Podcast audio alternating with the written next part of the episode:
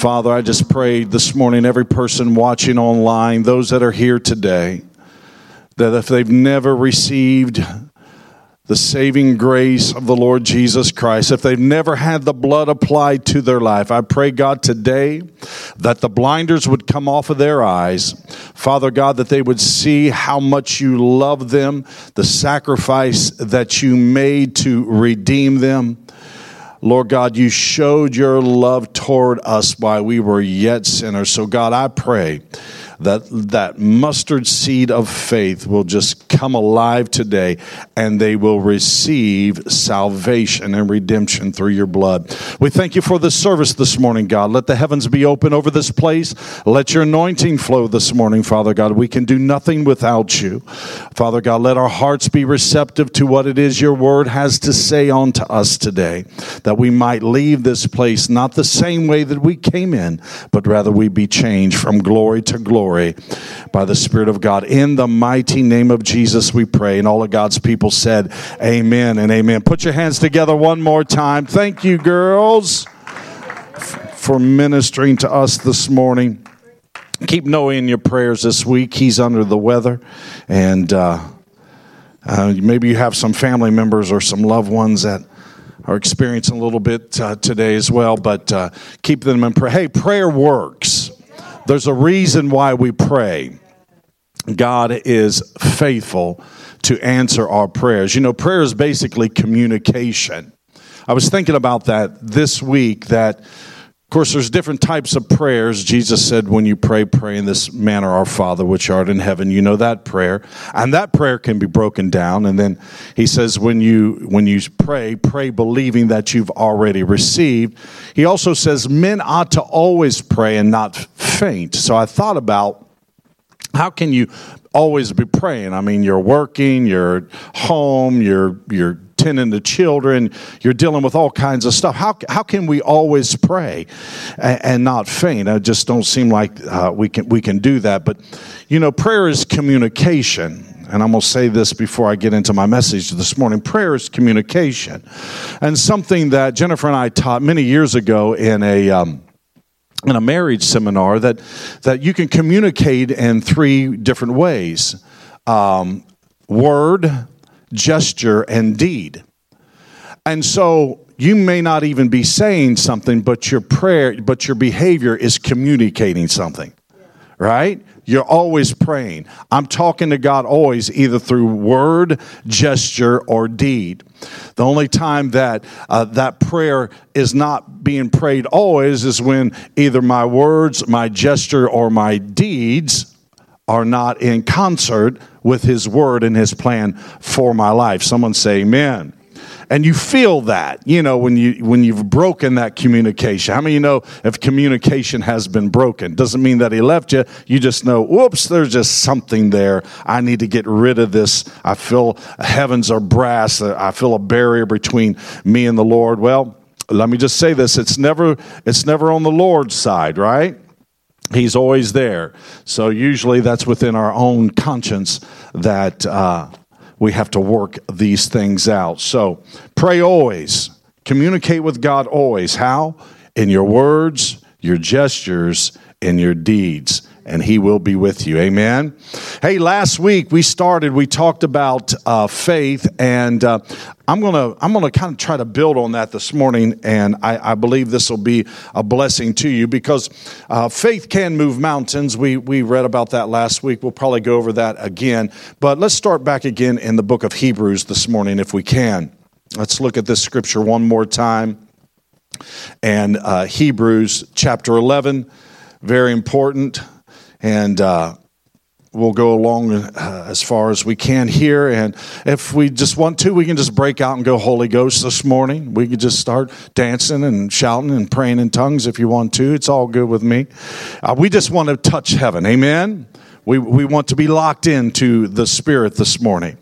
So get your hearts opened up, get ready, because this word, I believe, can change your life. Um, he says in verse 1, chapter 11, now faith is the substance of things hoped for, the evidence of things not seen. So I just want to stop right there and build on this. Now faith is. So we talked about that last week that faith isn't yesterday, faith isn't tomorrow, faith is right now. Faith is ever present. So if now faith is, that means that uh, it's with you. It's a one. How many now moments have you had today? Just one. It's a continual. You can't have several now moments because it wouldn't be now anymore, right? So faith is right now. So the important part of that is is that there is no faith for yesterday, right?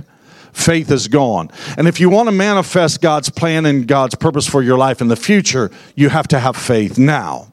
You have to believe now.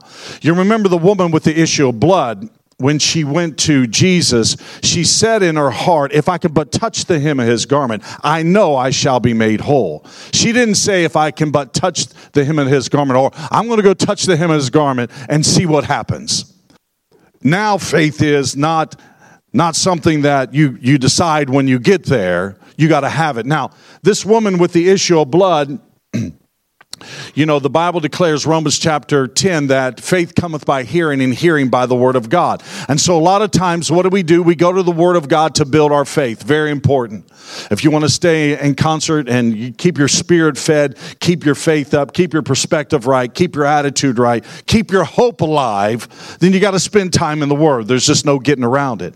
Sometimes we want to do something different, and many times we'll lay the Word down, and we know when we're running out of gas. We know when our tank's getting low because then we start to get anxious and we start to get blah. We start to think things we shouldn't think. Uh, we start to get depressed. We, we start to get you know, settle into despair. Why? Because you're not feeding your faith. Faith keeps hope alive on the inside of you. So faith cometh by hearing and hearing what? By the word of God. So we go to the word to keep our faith muscle growing and strong. But the woman with the issue of blood, I want you to realize something that when she was going to Jesus, she was actually going to the word. Jesus is the word. He is the word manifested. So she was going to the word, but she wasn't going to the word to get faith in that moment. She was going to the word with faith. So when we approach the word of God, if we want the word of God to release its virtue back into our life, we got to go to the word of God believing that the word of God is true. We got to go to the word of God with faith, right? I'm talking to Christians now. I know a lot of people that are were atheists and went to the word to disprove the existence of God, and when they got to the word, they found out that God is real. I mean, this word is living word. It is life changing word. So when we go to the word of God, you go this week when you pray, when you seek God in his word. I want you to go to the word of God with faith. What does that mean? That you believe that this word is true. That God has never broken trust with you. In order to have faith in something or someone, you have to have trust in it. Broken trust is a a hard thing to repair. And that's why a lot of times when people go through things in life, when we experience different types of tragedies or what have you, uh, we feel like trust has been broken with God. Why, God, did you allow this to happen? Why, God, did you let me down? Why, God, did you allow me to go through that? And so in that moment, we think, you know, God, uh, you, could have stopped it or you could have prevented it or God, uh, you should have done something different as though God doesn't know the end from the beginning. That's, I mean, that's an infinite trust in His Word, regardless of what we experience or go through. I know it's very difficult. It's very hard at times to manage our lives through God's Word and totally trusting Him when we think there should have been or could have been a different outcome in a certain situation in our life. But this is where trust must come into play. Uh, the Bible says, Don't lean on your own understanding, but acknowledge Him in all thy ways, and He will direct your path. So when we don't understand, we have to lean on Him. We got to lean into Him. So if you're lacking understanding in any area of your life, whatever pertains to in your family, those things that are close, closest to you, uh, your finances, your relationships, whatever, if there's things that have taken place that you don't understand, you got to lean into Him. And you may not get understanding by leaning into Him in that moment, but I tell you what you will get. You'll get peace to know that everything's going to be all right. Turn to your neighbor, tell him everything's going to be all right. Yeah, God knows. He knows. He, he's the beginning, He's the ending. He, he's already been here, done that, and knows the outcome. So we have to trust in Him. Don't let the circumstances of your life break trust with the Word of God. We're seeing it now more than any time in Western church culture where people people believe that God's word is no longer in error infallible word of Almighty God. So they feel like because of life and circumstances that God broke trust with them. And so when you feel like God has broken trust, your, your faith begins to wane. And so instead of approaching the word of God with faith, you approach the word of God with doubt now. And so now you're searching the scriptures to find where there's inconsistencies or you're searching the scriptures where you find out there's chronological errors. You're searching the scriptures uh, just, just to try to disprove God uh, because you feel like you've been betrayed. Trust is broken when you feel like you've been betrayed. God has never betrayed us. Amen and He's never going to betray us. What happens in our lives and the experiences that we have and the things that we go through is not a betrayal of God. It is a result of the fall, it's a result of the curse, it's the result of sin nature that lies on the inside of us. So God has not betrayed us, God has never broken trust with us. His word is true, it's infallible. Why am I saying this? Because it's so important when you approach the Word of God. You approach the Word of God in faith.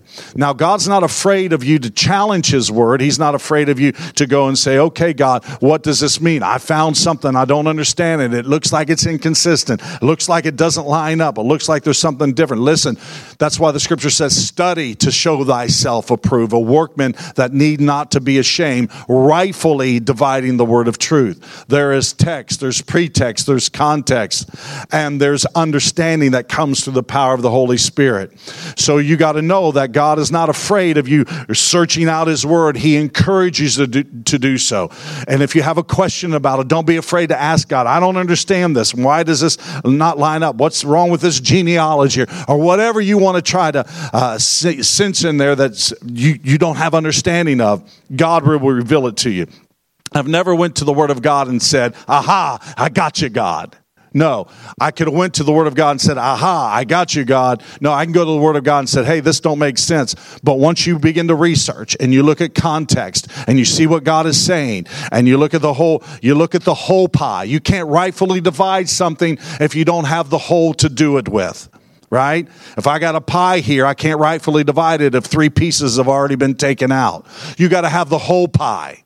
You got you, you got to be able to rightfully divide it, and that's what sometimes we do. We have that that um, that bias, that confirmation bias. So we look for things that will confirm our bias. I don't have any bias in this, and other than I know that God is alive. I know that His Spirit lives on the inside of me. I know I have been saved, regenerated, born again, washed in the blood of the Lamb. I know this is true. I know that it's happened. It had an effect in my life and in my body.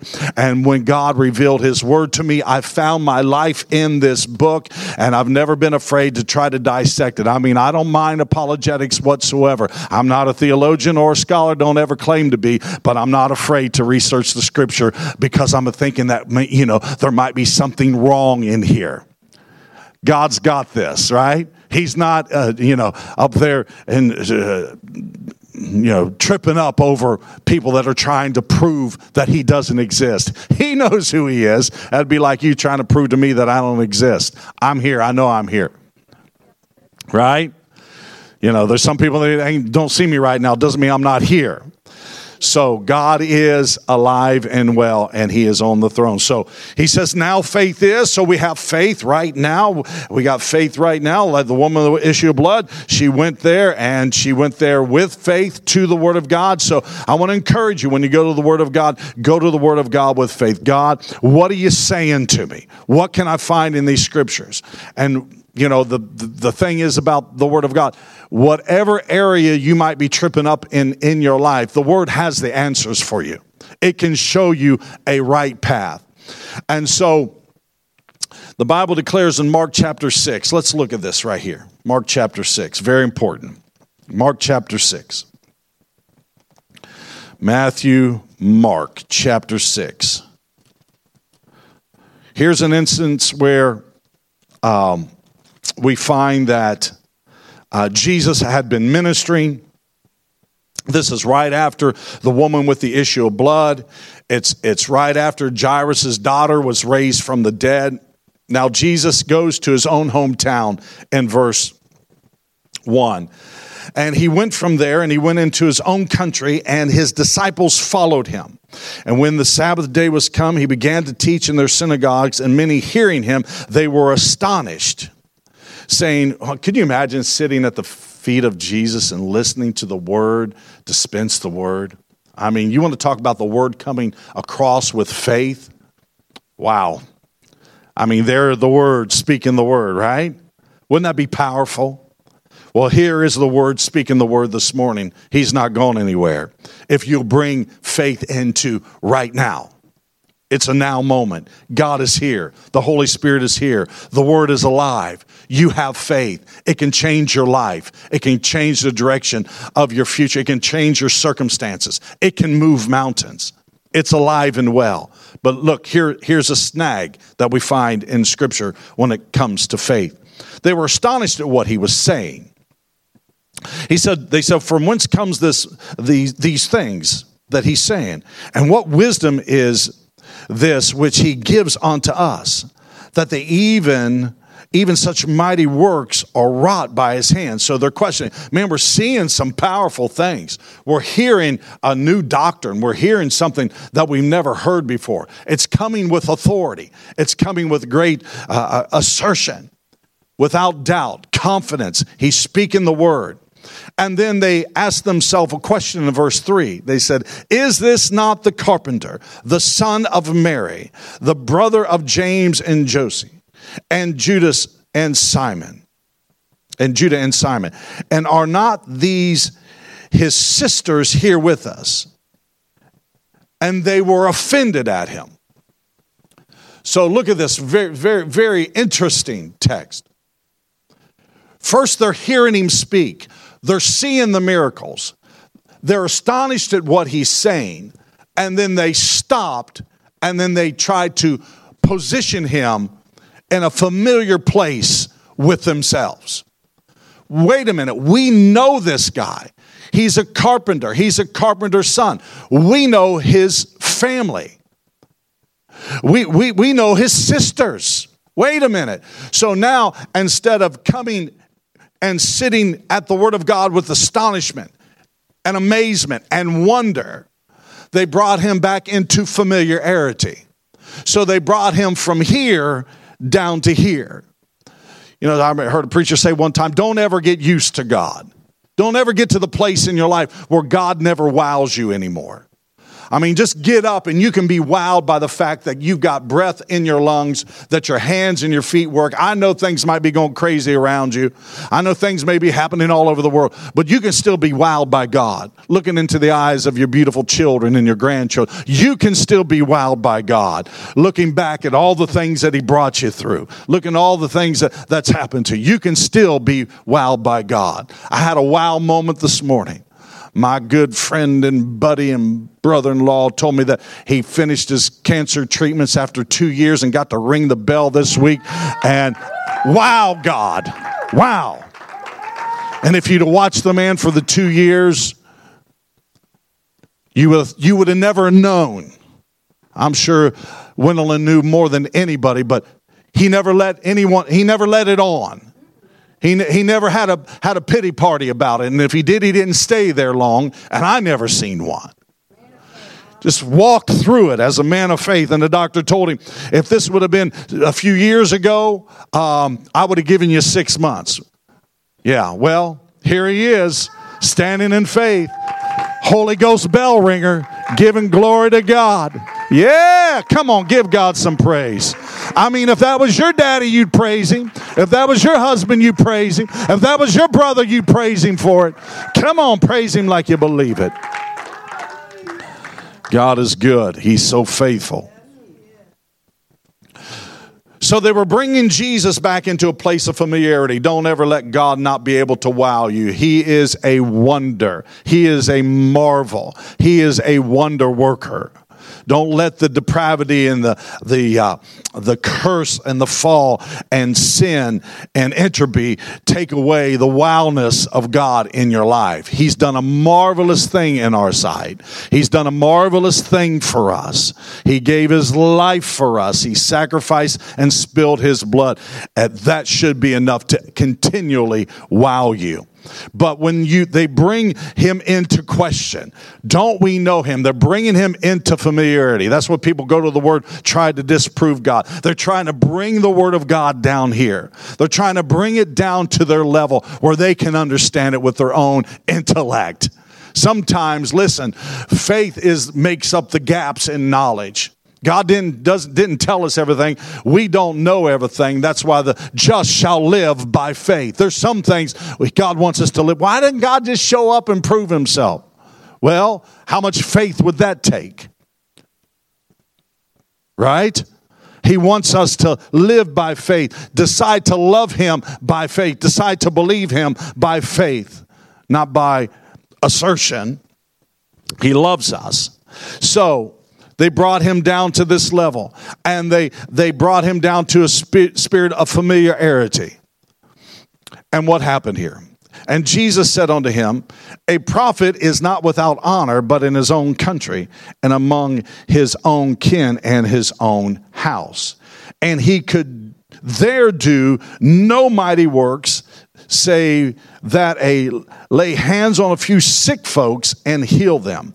And he marveled because of their unbelief. And so what did he do? He went about teaching, trying to get rid of their unbelief. But there's a great lesson here about doubt and unbelief.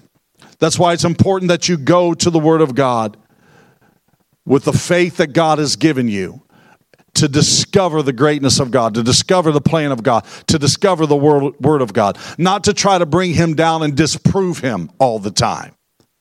Because the, again, like I said, those confirmation biases, you can read into anything, anything you want to read into it. But I know what the Lord has done for me. I know where I was without him. I know how I think without him. I know my behavior without him. I know my self destruction without him. He is that governor in my life. The Holy Spirit is my helper in this life. So I trust him when I approach the Word of God. I don't try to bring him down to the level of my understanding. His ways are not our ways. His thoughts are not our thoughts. As high as the heavens are above the earth, so is God's ways above our ways. I trust that. I believe that. I've seen too much, so don't give up on God. I know it's not where you think it should be. I know things aren't all, all the way that you want them to be, but God's working on your behalf. He's not abandoned you. He's not betrayed you. You don't have to break trust with him. He's not broken trust with you. As a matter of fact, he trusts you with what you're going through. What does that mean? Well, why didn't, why did this happen to me and not them? And why do I got to go here and not there? Why do I have to, Lord, why, why'd you give me this assignment? Because he trusts you with it. He knew no matter how, well, the hardship that the assignment would bring, whether it's the raising of your own children, the, the working out marital issues, going through situations in your life, the loss of loved ones, the loss of business, bankruptcy, whatever it is that you've had to face or whatever it is that you've gone through. The fact of the matter is that God trusts you with that. He trusts you that in the middle of that fiery furnace, you're going to praise Him anyway. That you're going to glorify Him anyway. That you're going to show up to church on a Sunday morning, 10 degrees outside anyway. Somebody say amen. He trusts you with what you're going through. He trusts Job with what Job was allowed to go through. He trusts you with it. You don't know who lives on the inside of you. Come on, somebody. Greater is he that's on the inside of you than he that's in the world. There's nothing too hard for God. And you can do all things through Christ who strengthens you. It may not come when you want it. It may not come when, when you thought it should come. It, you might be Mary and Martha waiting for Jesus to raise the heal the brother, but he might wait until he dies. He may not come at midnight. He might wait until 2 a.m. Are you going to trust him from 12 o'clock to 2 a.m.? Are you going to think that he broke trust because he didn't show up when you wanted him to show up? No, fidelity no matter what. Lord, I trust you. This is the hardest thing for me to do, but I trust you anyway. I'm going to stand on your word. My heart is broken. My feelings are hurt. I might even be a little offended, but I trust you anyway. I believe you anyway. I'm going through anyway. I'm on your side. You can handle my offense. You can handle my disappointment. You can handle my anger. You can handle, you're not tripping up over that. I just want you to know no matter how I feel, I trust you anyway. I'm coming with you. I'm on the Lord's side. Bless God in the name of Jesus. Come on, somebody. Put your hands together if you love Him. This is faith, my friend. This is faith. This is now faith. That's what now faith is. Now faith is I trust him when everything around me is falling apart. That's now faith. I'm not going to leave you now that everything's falling apart. I'm going to stand here, Lord, good though none go with me. Yet shall I praise you. The skin worms devour my flesh. I'm going to praise the Lord. Throw me in the fiery furnace. I'm not going to bow. And if I burn, I burn. Throw me in the lion's den, but I'm not going to stop praying because I know in whom I have believed. I'm looking to the mountains from whence comes my help. Jesus, there is a great getting up morning someday. He's going to return return to this planet, his reward is with him. Will he find faith when he returns? Will he find right now faith when he returns? What does that mean? That you're on his side and he returns and everything around you may not be popping up roses, but you're standing with the Lord. How many people are standing with the Lord this morning? Come on, we're soldiers in the army of the Lord. I'm not turning back. I'm not letting go. I know in whom I have believed. So look, look what happens here. He couldn't do very many things because they because of their unbelief. What brought them into unbelief was a spirit of familiarity. They brought him down to a place where they were comfortable and familiar with him. They weren't comfortable with him being one that teaches with authority, words of astonishment and working of miracles. They weren't they weren't real comfortable with that. Some of them thought he was a sorcerer. Some of them thought he did deeds through the works of Beelzebub, the scripture says. They weren't comfortable, but I'm comfortable if you're on my level. That's why people all the time trying to bring other people down. I'm not comfortable with you being more successful than me. I'm not comfortable with you doing better than me. I'm not comfortable with your, your, your relationship working out when mine doesn't. I'm not comfortable with that. Right? So let's chip away. Let's bring people down to familiarity. And sometimes our own familiarity with ourselves trips us up. You got to remember who you are. What's your, your own spirit of familiarity? What does that even mean? That means that you're more familiar with your broken, sinful nature than you are with the resurrected Christ that lives on the inside of you. So you're always walking around beating yourself up. You're always condemning yourself because you didn't hit the mark or you missed the mark or you, or you blew a relationship or you sinned or you did something wrong or you, or you just made a mistake or whatever it is. And the enemy will constantly remind you of what you did in the past and who you were back then. Wait a minute, hold on just a second. There's no faith back there. He's trying to get you to a place that's no longer there. And if he can do that, that self perception and that reality puts a spirit of familiarity upon you that brings unbelief and stops you from going forward to becoming the best that you can be for God.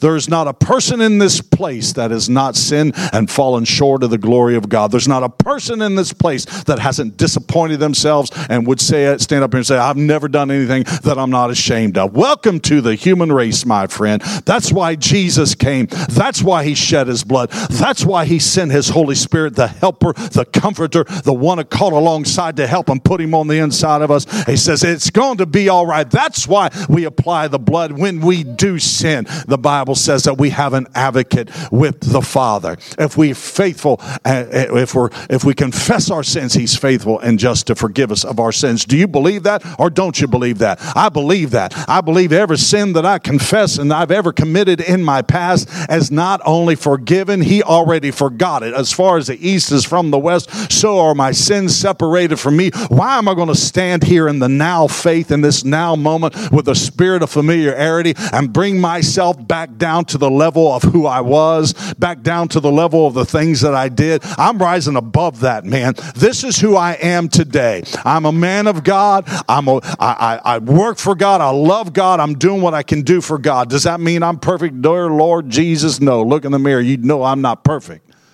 Ain't nobody perfect. But I know in whom I have believed. I'm not bringing Jesus down to the carpenter's level, and I'm not bringing myself down to the level of my past. I'm breaking those spirits of familiarity. And Satan, you keep reminding me of my past. I'm going to keep reminding you of your future. I know in whom I have believed. Greater is he that lives on the inside of me. It's going to be all right. You got to break that thing.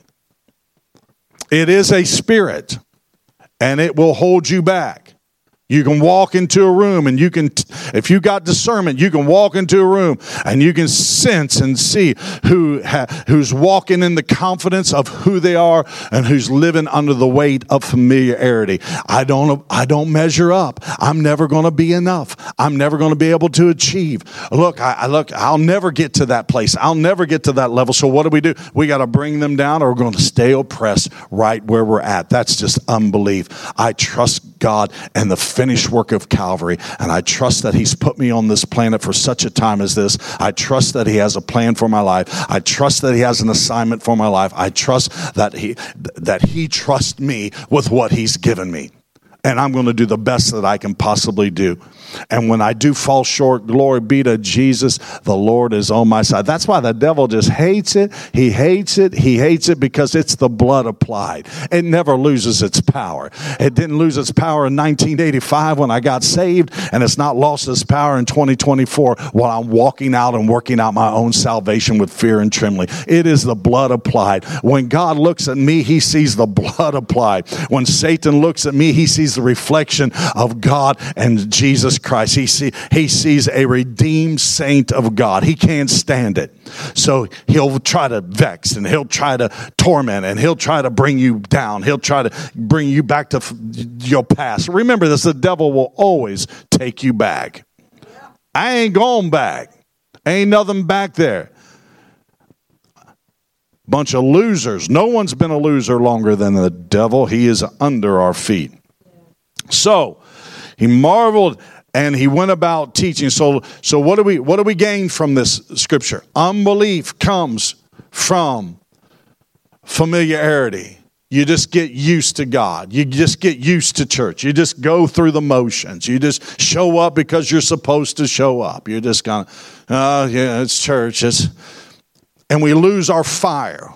We talked about fire this morning, consuming fire. We lose our fire. We lose our zeal for God and then we go back to default and we go through the normal regiments of life. And then you know a month passes six months passes and then we find oh lord i'm out of gas. I'm dying on the inside. I'm oppressed. I what i need i need a spiritual shot. I need a spiritual boost. I need my gas tank filled up. Couldn't couldn't couldn't it be a wonderful thing if we could all just learn to run on full instead of running on empty?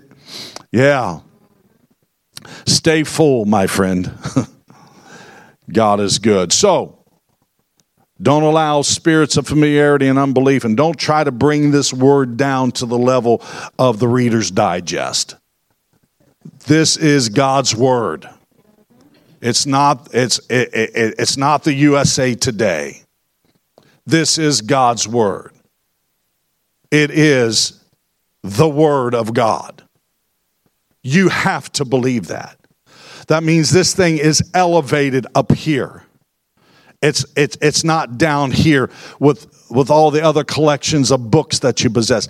The words that are in this book are spirit and they are life. That's why when you read them, you don't know how it happens, but you become more optimistic. You become more hope filled. You become strengthened in your faith. Why? Because it is a life, it's a spirit.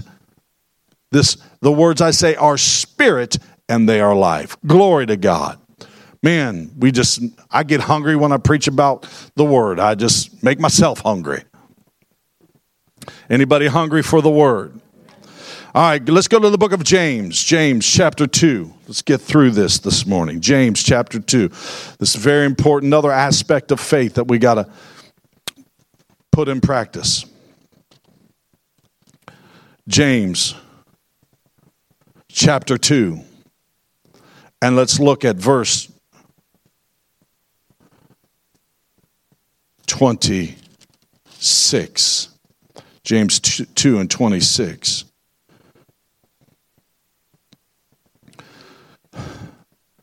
starting in verse 14, you can read from there on. We won't go there for sake of time. But it's talking about the dispute of faith and how faith works. Verse 26 kind of sums it up. For as the body without the spirit is dead, so faith without works is also dead. All right, so we talked last week that if we had we, we, we had the God kind of faith, Mark 11, 22 24, we could say unto this mountain, Be thou removed. I'm going to get into that. I think we'll turn there in just a moment. But shall not doubt in his heart, but shall believe. So faith without works is dead. So let's just take your gospel experience, how you came to know the Lord. What does Romans chapter 10 say? You must believe in your heart the Lord Jesus Christ. But it doesn't stop there. There's something else you have to do. You have to believe in your heart. But there's something else you have to do. You have to believe in your heart and confess the Lord Jesus Christ. You believe and then you confess. You believe and then you confess, right? So, faith, what is your work aspect? You confess. You're not ashamed. You're confessing with the, with the heart, man believes, with the mouth, confession is made unto salvation. With the heart, man believes, with the mouth, confession is made unto salvation. So, confession is made unto salvation. That's why if you want if you want to stay fired up for the Lord, if you want to stay absolutely on fire for God, it will take more than just one time believing and one time confessing. He says, with the heart man believes, and with the mouth confession is made unto. You're continually confessing. What does that mean? It's not I came to an altar and I believed and I got convicted and I repented and I confessed. That means I continued to confess unto my salvation. I continued to be that witness. I continued to press in to God's plan and God's will for my life. I continued to desire not my will be done, but his will be done. Like the apostle Paul said, I forgot those things which are behind me, and now I'm pressing towards the mark of the high calling. I'm confessing on to salvation. There's nothing more exciting about yourself getting saved than when, than when uh, you lead someone else to the Lord. When you tell someone else about God and it clicks, you invite someone to church and they show up. Someone hears the gospel and you've been a witness and you hear that they got saved and you know you planted seed at the risk of being rejected, at the risk of them not liking you anymore. Listen, rejection is a big part of your Christianity because not everybody will. Not everybody will believe, and some people will believe, but they'll never confess. Right? So we, we don't get disappointed in rejection. We don't get to, that's not our job. Our job is to confess unto salvation, plant, water. God brings the increase. You want to stay on fire for God? Keep talking about Him. If you're not, you, people talk about what they're on fire about, what they're excited about. We don't have no problem talking about the Buckeyes. We don't have no problem talking about the Bengals or some of those other teams, black and yellow or whatever they are. we don't have no talk. Why? We get excited about being a part of a winning team. And when they lose, we make excuses for them. It was the ref's fault. And there were so many injuries and the coaching and the, right? Man, how would it be if we were excited about Jesus and our walk with Him? Where our lingo doesn't change from Sunday morning lingo to Monday break room lingo. I can't help it when I talk to my boss. If there's a praise the Lord in there, something praise the Lord worthy, a praise the Lord comes out. A thank you, Jesus comes out. Praise God comes, it's, it's who I I can't separate it. They're trying to. I heard someone say, I think Carson was telling me, C.J. Stroud, this football player for Texans, he always gives glory to the Lord Jesus Christ at the first of his interviews. And he was saying that one of the interviews was trying to tell him, well, well, I'm glad about your faith and how, how it, how it, uh, um, you know, helps you and, and strengthens you and all that kind of stuff. But I, I want to talk about what happened on the field. No, you don't understand. You can't separate the two. There's no separation. That's who I am. I am that on the field and I am that off the field. They are inseparable. It is who I am. You can't separate me Sunday morning to Thursday afternoon of who I am because it's in me. So sometimes we we uh, and and there's there's many many reasons, but I believe one of the biggest reasons people lose their fire for God is they stop talking about Him. They stop sharing Him. Do you know what God did for me? Acknowledging Him in all thy ways. Do you know what God, God did for Harry? Well, yeah, but, you know, he went to the doctor. No, you know what God did for Harry? I can't get any help up in here. Yeah. So people might want to try to explain it away and give some other explanation to it to bring it down to something they're comfortable with and familiar with. Jennifer had the same thing when she had a diagnosis with her gallbladder, and they couldn't understand it, and and they wanted to take it out, and she said, "No, I want it." They said, "No, we want it." She goes, "No, I want it. It's my gallbladder. I want it."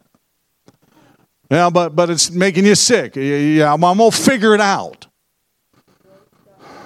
There was something blocking one of the ducts. It was a it was a it was a polyp. It was a growth, and it was nine millimeters or whatever it was and and emergency we got to take it out we got to take it out and and then she changed her diet and she did some work she did some research and she was believing god that she's going to be able to keep her gallbladder and she goes back a few months later and they take a picture of it and now all of a sudden it went from being nine to being a five and it's releasing whatever it needs to release, and it's reversing. Well, all of the academics and the doctors, and uh, oh, well, well, we must have mismeasured it the first time. We must have made a mistake the first. What, what are they doing? They're trying to bring it down to a level of their understanding, right? Something that's familiar. So, what does that do? That creates unbelief in what God can or may have done to what they can understand. Jesus isn't that Mary's son. We don't understand these miracles and we don't understand this word and this astonishment. Let's bring him down to our level of understanding. Come on, let's take this thing up. I trust God. My level of understanding, I, am not coming, I'm not trying to bring God down. I'm trying to come up. I want to grow. I want a spirit of wisdom. I want a spirit of understanding and revelation. I want my eyes to be enlightened to know what is the hope of the riches of the inheritance of the saints. I don't want to bring that down to a level of where I can process it intellectually because after all, I am a man of science. There are some things that go beyond your understanding trusting God. So, what does he say here? Faith without works is dead. Like the spirit outside of the body, the body is dead. So, what does dead mean? What does dead mean? So, here we understand that your spirit leaves your body, it e- equals death. So, who you are leaves your shell, now the body is dead. Very simply means separated. You have separated. Your body has separated. Your spirit has left your body. There's separation. Death literally means separation. So, when your spirit leaves your body, your body is dead. So, what does that mean? Your body doesn't function every, anymore. I've never seen a dead man change his own clothes or tie his own shoes or get his own coffee. He's not doing anything anymore. The power to function, the power for the body to function in, on, in this life, on this planet, has left the ghost has left the shell. But when the spirit of a man is inside of a man, the body can perform, it can do something, it can achieve great things, it can walk, it can talk, it can build, it can play sports, it, it can do, you know what I'm saying. But once the spirit leaves, doesn't mean the body's no longer there, just means it's separated from the power that it had to perform. So is faith. Faith without works is what? Dead, absent the power to perform and manifest the promise in your life. Doesn't mean that faith is no longer there. It's just not performing any. It's not tying its shoes anymore. It's not rolling out of bed anymore. So you got to do something. Turn your neighbor say, You got to do something. Yeah. Doesn't mean you don't have faith, but if your faith is dead, then it lacks the power to manifest or perform God's plan for your life. You got to do something. When God wants to do something great in your life, whether it is to get you out of a bind, most people turn to God in those moments, or whether it's to achieve something great to, to, to, to do something for Him, it will come with an instruction. You can't sit around and wait on God to do something that He has instructed you to do and expect you're going to get the result of the desire that's placed in your heart. If God says, remember Naaman, he was the leper. He, he, uh, the, the, no, the Syrian king, leper, and then and, and Naaman, his servant, he, he told him, go to the prophet and tell him, tell him the king's got leprosy. And he went to the prophet and Elijah said, go back and tell him to go to the river Jordan and dip seven times. And he didn't like the instruction. He said, there's cleaner rivers over here. Surely I can go dip in one of my own rivers up here in Syria. I got to go to that dirty, nasty river Jordan and dip seven times. He didn't want to do it. He had the instruction, but he was going to refuse the instruction because he didn't like the instruction. He thought of a better way to get her done.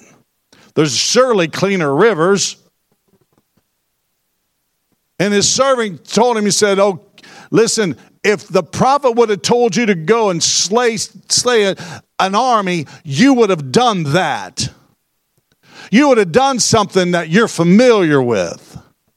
You would have done something that you know you're good at. Now, all he's doing is asking you to go dip seven times in the river Jordan, and your leprosy will be cleansed. There's always an instruction. And then when there's an instruction that comes from God, a lot of times there's a lot of self reflection and personal reasoning of why that could be or not be God. I'm not saying it's easy to process hearing God and being led by God. It is trial and error. Listening and hearing God's instruction and direction for your life is not a perfect science. I wish it was. But I'd rather get out of the boat believing that I heard Jesus say, Come, than be stuck in the boat in the middle of a storm when I could have been walking on the water towards the Word of God for my life. You gotta, you gotta be willing to, to, to take a risk if you're going to do what God, life is full of risk. You got to be willing to step out of the boat and say, God, I, I, is that you that said, come, well, let, let me, let me get a confirmation here. Let me, let me, let me see if that's it. Uh, let me get that witness in my spirit. And then bless God. I'm, I'm believing it's you, Lord. And what's the worst thing that can happen? I'd rather trust and fail than never trust at all. I've got to make a move. Someone say, make a move. You got to get out of the boat. So when that instruction comes, you got to do it. You can believe in your heart all day long that God has called you to be a great, a great musician, but you won't spend 10 minutes learning how to read sheet music. Faith without works. You can believe all day long that God's called you to be a great surgeon, but you're not heading in that way in your education. You can believe all day long, but that belief, that faith, and that belief is dead because there's no work corresponding. So that dead faith and that dead belief can live inside of you for your whole entire life. And there will come a time where you will say, Well, I could have been, and I could have done. And I, whoa, wait a minute. I should have done something about it.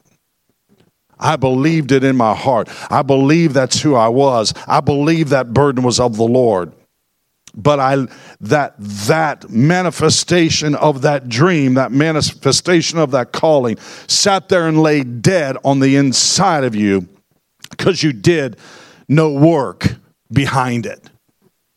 You didn't go after it. I believe I could write a great book. Yeah, you ain't even picked up a pencil yet. Faith without works is dead. Turn your neighbor, tell him, say, do something. Yeah. Huh. Peter had to get out of the boat. He told him, Cast your nets to the other side. Peter said, If that's you, bid me come. Cast your net the other side. We've toiled all night, but whatever. We'll do it. Told the man with the withered hand, Stretch forth your hand. What do you mean? Stretch forth my hand. Can't you see it's withered? Bible talks about four that were bearing a friend of theirs who was laying sick on a pallet and Jesus was teaching inside of a house, and there were crowds thronging all around, and the, they couldn't get their friend into the through the front door. So they did something extraordinary. They climbed up on the roof. Wow. How many people would carry you on your, their shoulder and climb up on a roof to get you to the answer? Boy, that's a friend. Turn to your neighbor and say, You got a friend. Yeah. Carried him up on the roof, and not only they take him up on the roof, they tore the top of the roof off. Straw and mesh and clay falling down there at the foot of Jesus. He's looking up, and you know who knows what's going on here. These guys are breaking and entering here tore the roof off and takes their friend and lowers him down at the feet of Jesus. They didn't say, hey, they didn't say, hey, you deal with this. so, no, we're dealing with this. Jesus was astonished, and the scripture says that he saw their faith. What did he see? He saw what they were doing, and it equaled their faith. No, I'm not talking about faith to be saved. You're saved by faith through grace alone, not of your works. I'm talking about unlocking God's potential in your life and following his direction and plan and assignment that he has for you. So he saw their faith. They did something. Tell somebody next to you, get busy. You know, something else too, over there in the book of Acts, talks about Paul, and I'll close this up. This is, this is very important. Talks about the Apostle Paul, and he was he'd been arrested. He's preaching the gospel. He goes to Felix. He goes to Agrippa preaches the gospel to King Agrippa. King Agrippa told him, said, Paul, thou almost persuades me to be a Christian. Some of the saddest words in the scripture. Almost persuades me to be a Christian. He sent him off. Paul knew that he had to go to Rome. Paul knew that God had an assignment for him in Rome. Paul knew that he had a destiny. So he goes through Felix and Augusta, and he gets he gets commissioned. They say, "We're we're, we're turning you. We're, we're turning this matter over to Caesar." Paul's on assignment, doing what God wants him to do, going where God wants him to go. But the incredible thing is, when he was on assignment, going to where he knew God told him to go, it wasn't easy. He was shipwrecked. The Bible says that they were, the ship was broken up and they were cast out onto the island of Crete, bunch of barbarians. He was shipwrecked. And then not only was he shipwrecked, he was serving the people and gathering sticks to make a fire. The Bible says that a viper jumped out of the fire, uh, out of the sticks, and latched onto him, bidding. I'm just doing what God wants me to do. I'm just going where God wants me to go. And now my ship has been wrecked. I've been bitten by a snake. I'm on an island filled with a bunch of barbarians, and all I'm trying to do is the assignment that God gave for me. What is the point? The point is this if you're on assignment for God, it doesn't matter what comes your way to stop you. If you do not quit, you will reach your destination. If you are on an assignment from God, if you're doing what God has called you to do, it may look like you're going backwards. It may look like the vessel that you're traveling in to get there falls apart. Come on, somebody. Anybody know what I'm talking about? I thought I thought you were going to use this ship to get me there. I mean, I don't know about you, but how many of you would have stopped right there? Wait a minute, this must not be God. I mean, come on, you got me on a ship, then you took the ship away. I thought we were on course. How many, of, how many times in your life where you, you felt like you were on course, and then all of a sudden, uh, the ship that you were traveling in that was on course got blown off direction and got wrecked, and you felt abandoned? You felt like, oh my gosh, this can't be part of it. Maybe I missed the Lord. Maybe I miss God in this. You ever felt that way? Well, I've felt that way a time or two. I don't stay there though, because faith is now. the longer I stay there, the more I lay here separated from the power of God to get me from where I'm at to where He wants me to be. Because if I'm here, my faith here is dead. Oh, I believe, but it's dead. No power, no life in it no motivating force. Can't get me out of the boat anymore. So the vessel falls apart. He goes and gets snake bit. Snake bites him on the hand. And then they find out that the, the, the tribal leader of the, the barbarians, uh, his son is sick and dying. So they call for Paul. Paul goes to the kid, lays hands on him, the same hand that got bit by a snake. Right? Ain't that something? The very thing that God wants to use, the enemy tries to bite, tries to poison, tries to stop. What do you do about it? You take that thing over by the fire and you shake it off. You can't stop a man and a woman of God.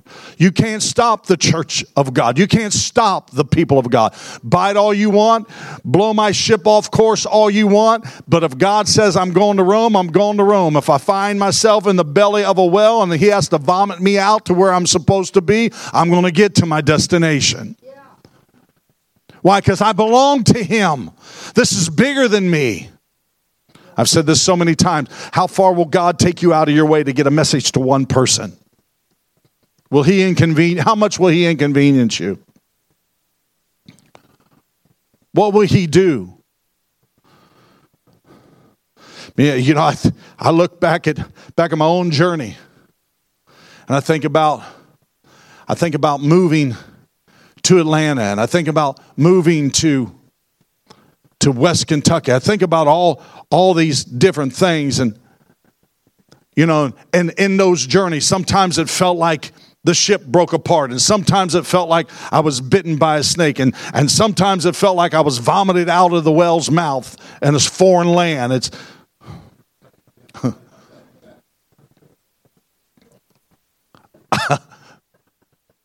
I, I understand uh, but then coming back around full circle, back into uh, to our home state and and teaching the Word of God again, I look at wait a minute, where's my oldest grandson at? And where's my granddaughter at? And where's my daughter-in-law at? And these people that have come into our lives, had it not been on assignment, even though the ship was wrecked and the snake bit, I got to destination and I brought back fruit with me. Brought back some eternal fruit, some blessing, some hope filled fruit, salvation.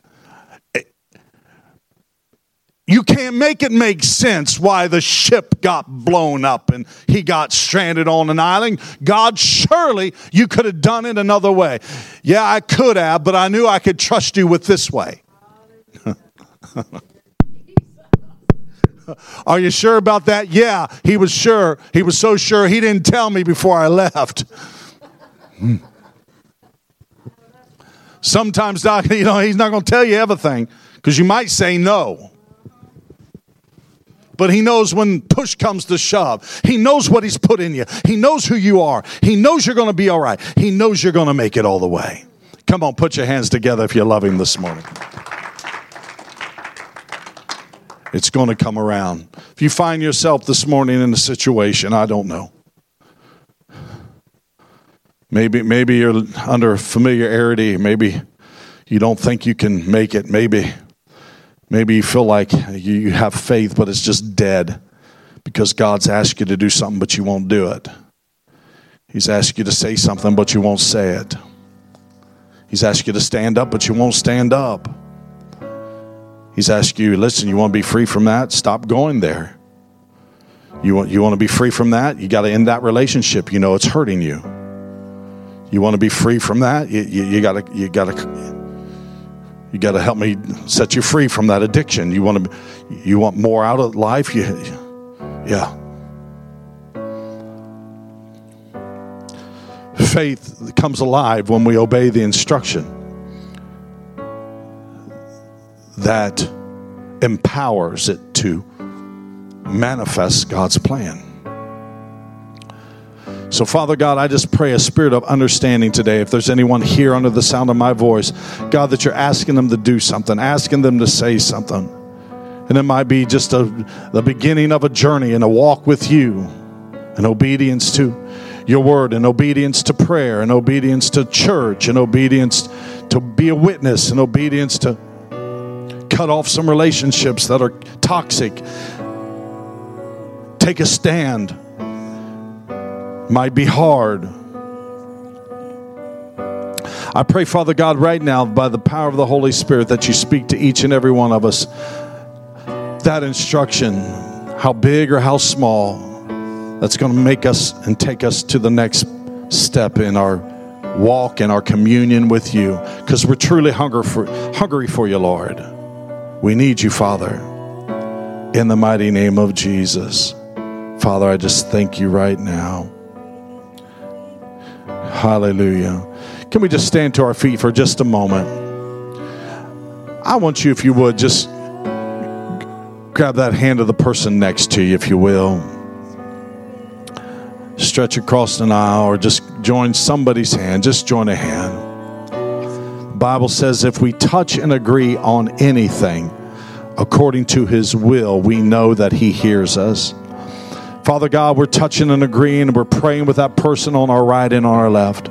Pray the power of the Holy Spirit just begin to move in their heart and throughout their body. I pray, God, the power of the Holy Spirit and the encouragement and the energy of the Word of God just begin to come alive. I speak life like you called Lazarus out of the tomb. I speak to your faith. Come forth in the mighty name of Jesus. I pray, Father God, that you bring breathe life into our faith today. as we obey every instruction that you give us in your word. Hallelujah. You never give us more than we can bear. You never ask us to do anything that we're not capable of. Your will will not lead us where our, your grace will not keep us. And so, Father God, we just thank you for your love, your grace, your passion, and fire that lives on the inside of us. We bind Satan. We break the power of darkness, every addiction, every line, every familiar spirit. We break it off of our lives right now. We loose the love of God, the faith of God, and we trust you, Lord. Father God, now we repent if we've doubted you in our despair. We repent, Father God, if we brought you down to a level of our intellect, God, and not realizing how great you are. Father God, we ask that you forgive us. We repent, Father God, for not trusting your word and not trusting your will for our lives. We repent, God, for not trusting our kids with you. We repent, God, for not trusting our marriage with you, our finances with you, our future with you. We repent, God. We trust you. Well, you've not abandoned us. We're not by ourselves. We worship you, Father God, in the mighty name of Jesus. Can we just pray this together? Just say, Father God, I believe today I have faith on the inside of me. And I pray today my faith comes alive, presents the future that you have for me. Give me strength to obey the instruction that it takes to manifest your will, your miracles, and your plan for my life. I submit it to you in the mighty name of Jesus. I command my flesh, my soul, get in line with God's will. In Jesus' name, Satan, you're under my feet. I bind you, I rebuke you, and I command you now go from my life, go from my family, and my future. In Jesus' name. Amen and amen. If you believe it, put your hands together one time, give him some praise in Jesus' mighty name. Hallelujah.